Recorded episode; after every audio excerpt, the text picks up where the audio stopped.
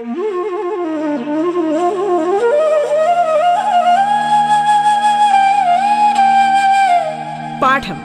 കേട്ടു പഠിക്കാൻ റേഡിയോ കേരളയിലൂടെ.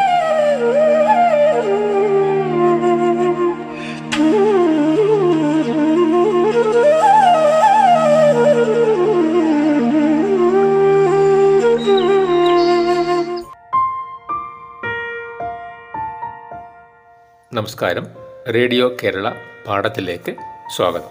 ഞാൻ കെ സജിത്ത് കൊല്ലം ജില്ലയിലെ Punalur Valakkode N S V vocational higher secondary സ്കൂളിലെ ഫിസിക്കൽ സയൻസ് വിഭാഗം അധ്യാപകനാണ്. ഇന്ന് നമുക്ക് പത്താം സ്റ്റാൻഡേർഡിലെ ഊർജതന്ത്രം ചർച്ച ചെയ്യാം.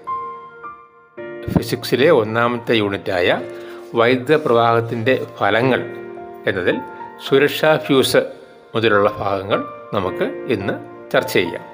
എന്താണ് സുരക്ഷാ ഫ്യൂസ്? എന്ന് നമുക്ക് നോക്കാം. വൈദ്യുതിയുടെ താപഫലത്തെ അടിസ്ഥാനമാക്കി പ്രവർത്തിക്കുന്ന ഒരു ഉപകരണമാണ് സുരക്ഷാ ഫ്യൂസ്. നിങ്ങൾ വൈദ്യുതിയുടെ താപഫലത്തെ അടിസ്ഥാനമാക്കി പ്രവർത്തിക്കുന്ന നിരവധി ഉപകരണങ്ങൾ കഴിഞ്ഞ ക്ലാസ്സുകളിൽ പഠിച്ചിട്ടുണ്ട്. സുരക്ഷാ ഫ്യൂസും വൈദ്യുതിയുടെ താപഫലത്തെ അടിസ്ഥാനമാക്കി പ്രവർത്തിക്കുന്ന ഒരു ഉപകരണമാണ്. സുരക്ഷാ ഫ്യൂസിന്റെ പ്രധാന ഭാഗമെന്നത് ഫ്യൂസ് വയറാണ്. ഫ്യൂസ് വയർ ഒരു ലോഹസങ്കരമാണ് ടിന്നും ലെഡും ചേർന്ന ഒരു ലോഹസങ്കരമാണ് ഫ്യൂസ് വയറായി ഉപയോഗിക്കുന്നത്. Fuse wire is an alloy of tin and leads fuse വയറിന് പ്രത്യേകത എന്നത് ഇതിന് താഴ്ന്ന ദ്രവണാംഗമാണുള്ളത്. It has low melting point അപ്പോൾ അമിതമായ വൈദ്യുത പ്രവാഹം ഉണ്ടായാൽ ഫ്യൂസ് വയർ ചൂടാകുകയും ദ്രവണാങ്കം കുറവായതുകൊണ്ട് ഉരുകി പോവുകയും ചെയ്യുന്നു. ഒരു സർക്യൂട്ടിലെ അവശ്യ ഘടകമാണ് ഫ്യൂസ് വയർ. ഫ്യൂസ് വയർ എന്തിനാണ് ഉപയോഗിക്കുന്നത് എന്ന് നമുക്ക് നോക്കാം. നിങ്ങൾ ഷോർട്ട് സർക്യൂട്ട് എന്ന് കേട്ടിട്ടുണ്ടല്ലോ. എന്താണ് ഷോർട്ട് സർക്യൂട്ട്? നമ്മുടെ ഒരു ബാറ്ററിയിലെ പോസിറ്റീവും നെഗറ്റീവും തമ്മിൽ പ്രതിരോധമൊന്നുമില്ലാതെ സമ്പർക്കത്തിൽ വരികയാണെങ്കിൽ ഇവിടെ അമിതമായ വൈദ്യുതി പ്രവഹിക്കും. അമിതമായ വൈദ്യുത പ്രവാഹം ഉണ്ടായാൽ താപം വൻതോതിൽ താപം ഉൽപ്പാദിപ്പിക്കപ്പെടും. നമ്മുടെ വീട്ടിലേക്ക് വരുന്ന ലൈനുകൾ ഒന്ന് ഫേസ് ലൈനെന്നും മറ്റൊന്ന് ന്യൂട്രൽ ലൈനെന്നും പറയാം. ഈ ഫേസ് ലൈനും ന്യൂട്രൽ ലൈനും തമ്മിൽ പ്രതിരോധമൊന്നുമില്ലാതെ സമ്പർക്കത്തിൽ വരികയാണെങ്കിൽ ആ സന്ദർഭത്തിലും അമിതമായ വൈദ്യുത പ്രവാഹം ഉണ്ടാകും. അമിതമായ വൈദ്യുത പ്രവാഹം ഉണ്ടായാൽ ആ അമിതമായ താപം ഉൽപ്പാദിപ്പിക്കുകയും ഇതിന്റെ ഫലമായി ആ സർക്യൂട്ടും അതുപോലെ ആ കെട്ടിടവും ഒക്കെ തീ പിടിച്ച് വൻ നാശനഷ്ടങ്ങൾ ഉണ്ടാവാനുള്ള സാധ്യതയുണ്ട്. ഇത്തരം സന്ദർഭങ്ങളിൽ ഈ കരണ്ട് ഒഴുകി വരുന്നത് അമിതമായ വൈദ്യുതി ഒഴുകി വരുന്നത് ഫ്യൂസ് വയറിലൂടെയാണ് ഫ്യൂസ് വയറിലൂടെ അമിതമായ വൈദ്യുതി ഒഴുകി വരുമ്പോൾ ഫ്യൂസ് വയർ ചൂടാകുന്നു. ഫ്യൂസ് വയർ ചൂടാകുമ്പോൾ അതിന് ദ്രവണാകം കുറവായതുകൊണ്ട് അത് ഉരുകി സർക്യൂട്ടിലെ വൈദ്യുത ബന്ധം വേർപെടുന്നു. ഇങ്ങനെ അപകടങ്ങളിൽ നിന്ന് ആ ഉപകരണത്തെയും സർക്യൂട്ടിനെയും കെട്ടിടങ്ങളെയൊക്കെ രക്ഷിക്കുന്നു. ഫ്യൂസ് വയറിന്റെ മറ്റൊരു ഉപയോഗമാണ് ഓവർലോഡിംഗ് മൂലമുള്ള അപകടങ്ങളിൽ നിന്ന് സർക്യൂട്ടിനെ രക്ഷിക്കുക. എന്താണ് ഓവർലോഡിംഗ്? ഒരു സർക്യൂട്ടിന് അനുവദനീയമായ അളവിൽ കൂടുതൽ വൈദ്യുതി അതിൽ നിന്ന് എടുക്കുന്ന സന്ദർഭങ്ങളിൽ ആ സർക്യൂട്ടിന്റെ വയറുകൾ ചൂടാവുകയും തീപിടുത്തം ഉണ്ടാവുകയും ചെയ്യും. ഒരു ഉദാഹരണം പറഞ്ഞാൽ നമ്മുടെ വീട്ടിലെ ഒരു പ്ലഗ് പോയിന്റിൽ നിന്ന് ഒരേ സമയം തന്നെ നമ്മളൊരു മിക്സി ഒരു ഇലക്ട്രിക് അയൺ ബോക്സ് എന്നിവ പ്രവർത്തിപ്പിച്ചാൽ ആ സർക്യൂട്ടിലൂടെ അമിതമായ വൈദ്യുത പ്രവാഹം ഉണ്ടാകുകയും സർക്യൂട്ട് ചുട്ടുപഴുക്കുകയും തീപിടുത്തം ഉണ്ടാവുകയും ചെയ്യും. ഇത്തരം സന്ദർഭങ്ങളിലും ഈ അമിതമായ വൈദ്യുതി ഒഴുകി വരുന്നത് നമ്മുടെ ഫ്യൂസ് വയറിലൂടെയാണ് ഇങ്ങനെ അമിതമായ വൈദ്യുതി ഒഴുകി വരുമ്പോൾ ഫ്യൂസ് വയർ ചൂടാവുകയും ഫ്യൂസ് വയർ ഉരുകി സർക്യൂട്ടിലെ വൈദ്യുത പ്രവാഹം നിലയ്ക്കുകയും അപകടങ്ങളിൽ നിന്ന് ആ സർക്യൂട്ടിനെയും കെട്ടിടങ്ങളെയും ഒക്കെ സംരക്ഷിക്കുകയും ചെയ്യുന്നു. ഫ്യൂസിനെ സുരക്ഷാ ഫ്യൂസ് എന്ന് വിളിക്കാൻ കാരണമെന്ത് എന്ന് നമുക്ക് നോക്കാം. ഒരു സർക്യൂട്ടിലൂടെ വൈദ്യുതി പ്രവഹിക്കുന്ന സമയം മുഴുവനും ഈ ഫ്യൂസ് വയറിൽ ചെറിയ തോതിൽ താപം ഉൽപ്പാദിപ്പിക്കപ്പെടുന്നു. ഈ താപം ചുറ്റുപാടുകളിലേക്ക് പ്രേഷണം ചെയ്തു പോവുകയും ചെയ്യുന്നു. എന്നാൽ കൂടുതൽ അളവിൽ താപം ഉൽപ്പാദിപ്പിച്ചാൽ. അതായത് കൂടുതൽ അളവിൽ താപം ഉൽപ്പാദിപ്പിക്കാൻ എന്ന സന്ദർഭം ഏതാണ്? അമിതമായ വൈദ്യുത പ്രവാഹം ഉണ്ടാകുമ്പോൾ. അമിതമായ വൈദ്യുത പ്രവാഹം ഉണ്ടാകുമ്പോൾ കൂടുതൽ അളവിൽ താപം ഉൽപ്പാദിപ്പിക്കുന്നു. ഈ താപം ചുറ്റുപാടുകളിലേക്ക് പ്രേഷണം ചെയ്ത് നഷ്ടപ്പെട്ട് പോകുന്നില്ല. അതിന്റെ ഫലമായി ഫ്യൂസ് വയർ ഉരുകുന്നു.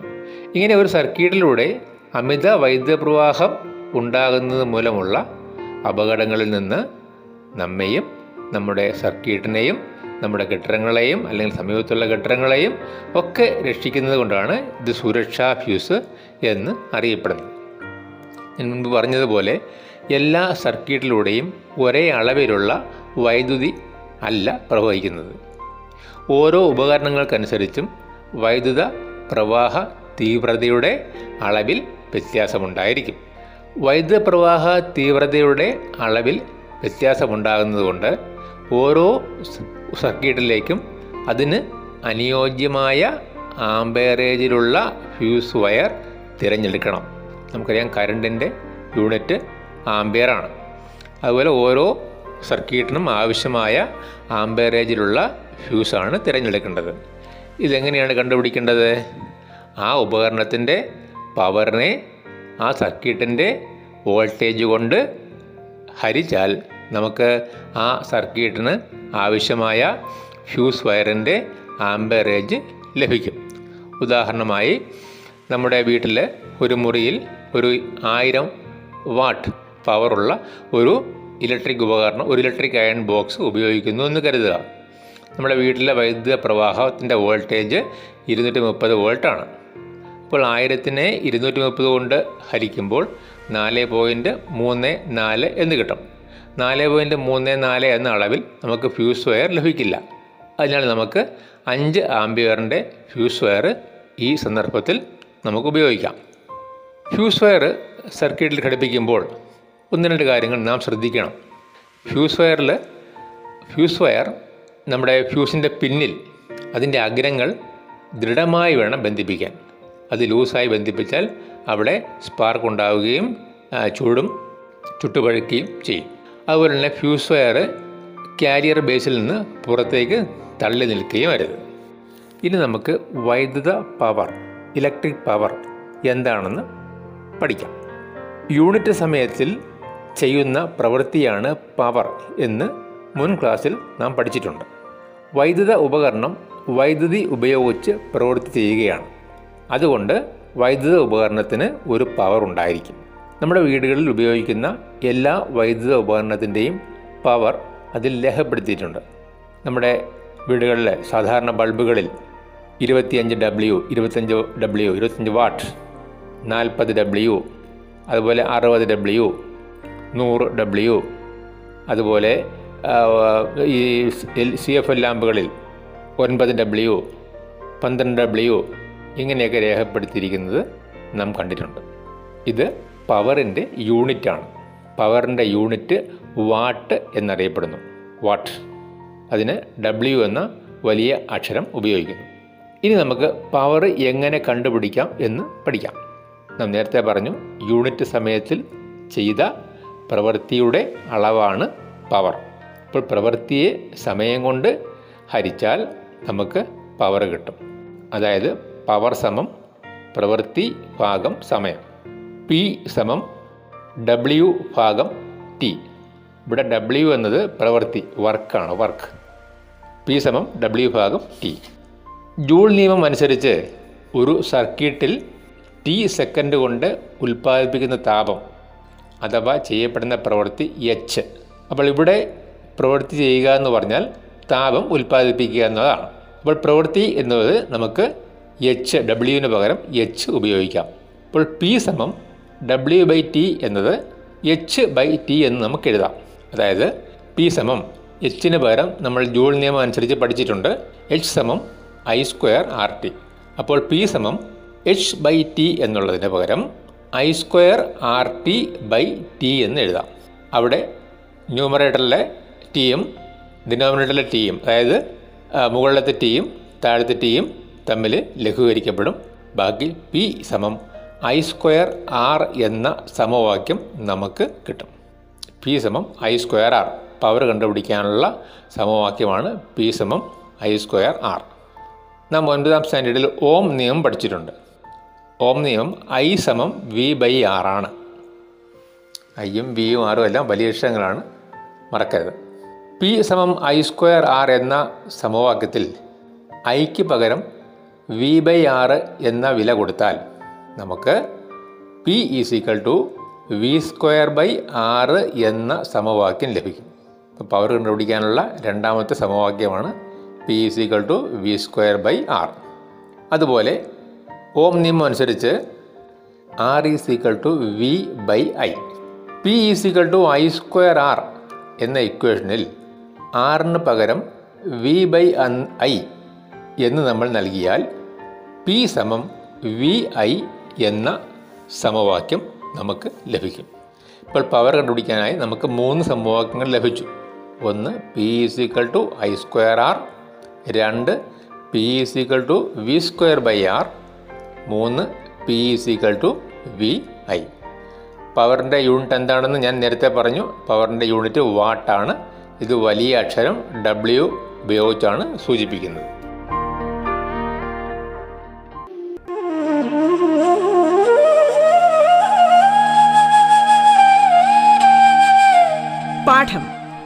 പഠിക്കാൻ റേഡിയോ കേരളയിലൂടെ. പാഠത്തിൽ ഇനി ഇടവേള.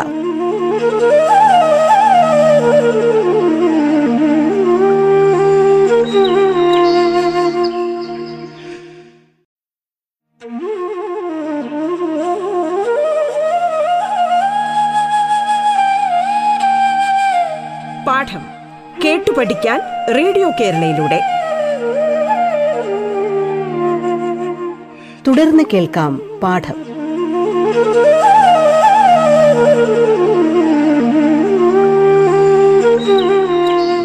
ഫിസിക്സിലെ ഒന്നാമത്തെ യൂണിറ്റായ വൈദ്യുത പ്രവാഹത്തിന്റെ ഫലങ്ങൾ എന്നതിൽ സുരക്ഷാ ഫ്യൂസ് മുതലുള്ള ഭാഗങ്ങൾ നമുക്ക് ഇന്ന് ചർച്ച ചെയ്യാം. ഇനി നമുക്ക് വൈദ്യുത പവറുമായി ബന്ധപ്പെട്ട ലഘു പ്രശ്നങ്ങൾ നിർദ്ധാരണം ചെയ്യാം. ഒരു സർക്യൂട്ടിലെ ഒരു ഉപകരണം അഞ്ഞൂറ്റി നാൽപ്പത് വാട്ട് പവർ ഉപയോഗിക്കുന്നു. വോൾട്ടേജ് ഇരുന്നൂറ്റി മുപ്പത് വോൾട്ട് എങ്കിൽ ആംബയറേജ് എത്ര? നമുക്കറിയാം ആംബയറേജ് കണ്ടുപിടിക്കാൻ എന്ത് ചെയ്യണം? Wattage by voltage. W by V. അതായത് ഐ സമം ഡബ്ല്യു ബൈ വി. വാട്ടേജ് അഞ്ഞൂറ്റി നാൽപ്പതാണ് വോൾട്ടേജ് ഇരുന്നൂറ്റി മുപ്പതുമാണ് നമ്മുടെ വീട്ടിലേക്ക് വരുന്ന വൈദ്യുത പ്രവാഹത്തിന്റെ വോൾട്ടേജ് ഇരുന്നൂറ്റി മുപ്പതാണ് അഞ്ഞൂറ്റി നാൽപ്പതിനെ ഇരുന്നൂറ്റി മുപ്പത് കൊണ്ട് ഭാഗിക്കും ഹരിക്കുമ്പോൾ നമുക്ക് രണ്ട് പോയിന്റ് മൂന്ന് നാല് ആംബിയർ എന്ന് കിട്ടും. ഇതിനെ റൗണ്ട് ചെയ്ത് രണ്ട് പോയിന്റ് നാല് ആംബിയർ എന്ന് നമുക്ക് എഴുതാം. രണ്ടാമത്തെ പ്രോബ്ലം നൂറ്റി പതിനഞ്ച് ഓം പ്രതിരോധമുള്ള ഒരു തപന ഉപകരണത്തിലൂടെ രണ്ട് ആംബെയർ വൈദ്യുതി പ്രവഹിക്കുന്നുവെങ്കിൽ ഉപകരണത്തിന്റെ പവർ എത്ര? ഇവിടെ തന്നിരിക്കുന്നത് പ്രതിരോധവും കരണ്ടുമാണ് അതായത് ആർ സമം നൂറ്റി പതിനഞ്ച് ഓം. ഐ സമം രണ്ട് ആംബെയർ നമുക്ക് കണ്ടുപിടിക്കേണ്ടത് പവറാണ് പവർ കണ്ടുപിടിക്കാൻ ആറും ഐയും ഉപയോഗിച്ചുള്ള ഇക്വേഷൻ നാം പഠിച്ചു കഴിഞ്ഞു. പി സമം ഐ സ്ക്വയർ ആർ എന്ന സമവാക്യം ഇവിടെ നമുക്ക് ഉപയോഗിക്കാം. അതായത് പി സമം ഐ രണ്ടാംബിയർ അപ്പം രണ്ടിന്റെ സ്ക്വയർ ഇന്റു ആർ നൂറ്റി പതിനഞ്ച് അപ്പോൾ ഇത്ര കിട്ടി? നാനൂറ്റി അറുപത് വാട്ട്സ് എന്ന് കിട്ടി. ഇനി നമുക്ക് മൂന്നാമത്തെ ലഘു പ്രശ്നത്തിലേക്ക് കടക്കാം. ഇരുന്നൂറ്റി മുപ്പത് വോൾട്ടിൽ പ്രവർത്തിക്കുന്ന ഒരു വൈദ്യുത ബൾബിലൂടെ പൂജ്യം പോയിന്റ് നാല് ആംബെയർ വൈദ്യുതി പ്രവഹിക്കുന്നു. എങ്കിൽ ബൾബിന്റെ പവർ കണക്കാക്കുക. ഇവിടെ തന്നിരിക്കുന്നത് വോൾട്ടേജും കരണ്ടുമാണ്. വിയും ഐയും. വിയും ഐയും ഉപയോഗിച്ച് പവർ കണ്ടുപിടിക്കാനുള്ള ഇക്വേഷൻ നമുക്കറിയാം. പി സമം വി ഇന്റു ഐ അതായത് പി സമം ഇരുന്നൂറ്റി മുപ്പത് ഇന്റു പൂജ്യം ദശാംശം നാല് നാല്.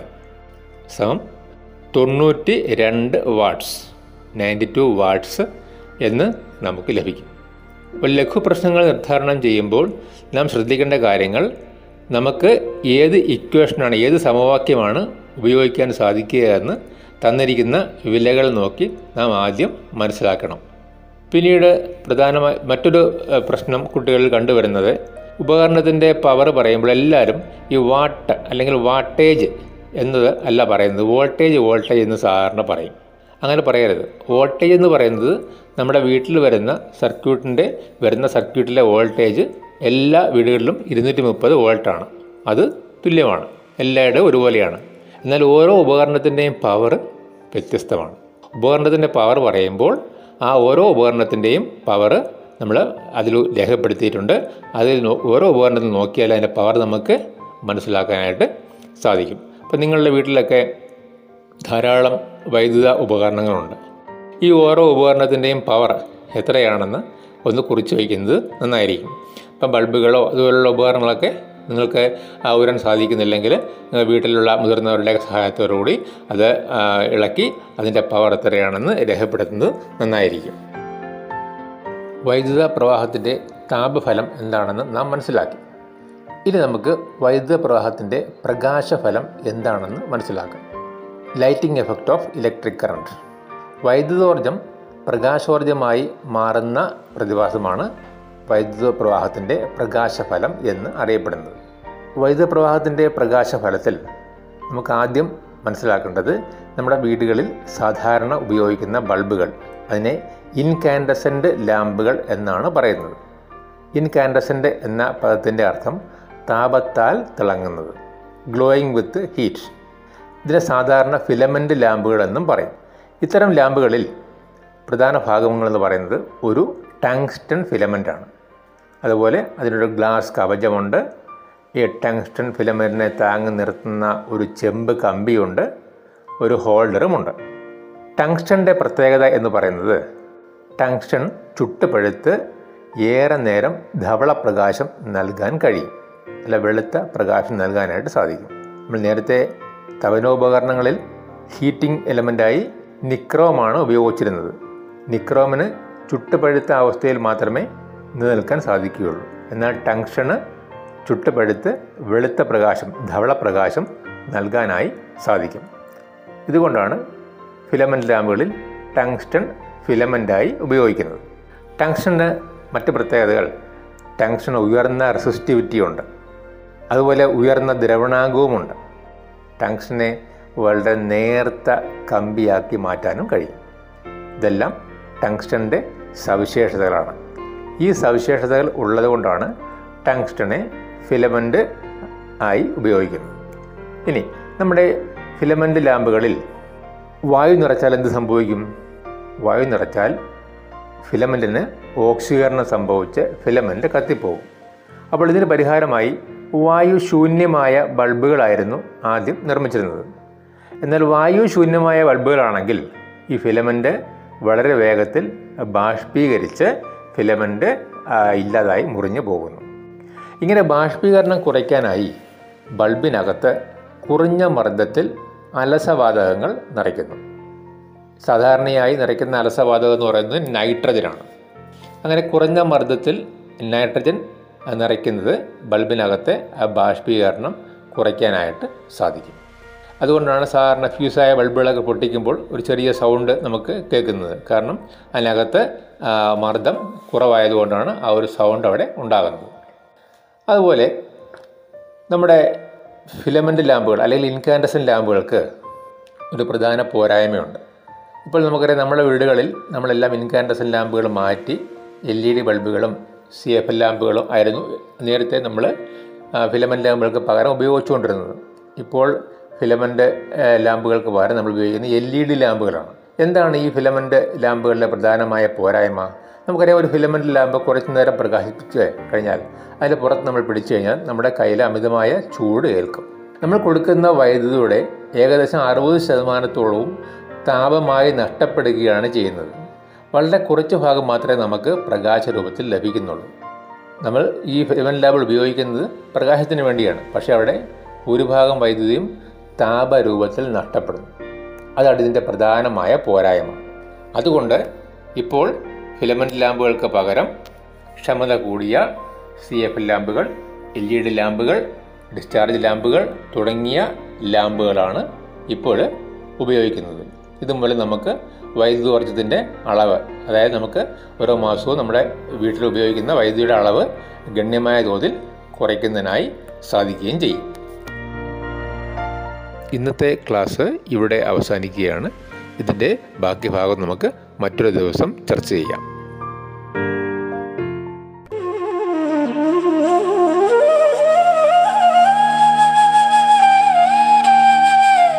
പാഠം കേട്ടു പഠിക്കാൻ റേഡിയോ കേരളയിലൂടെ.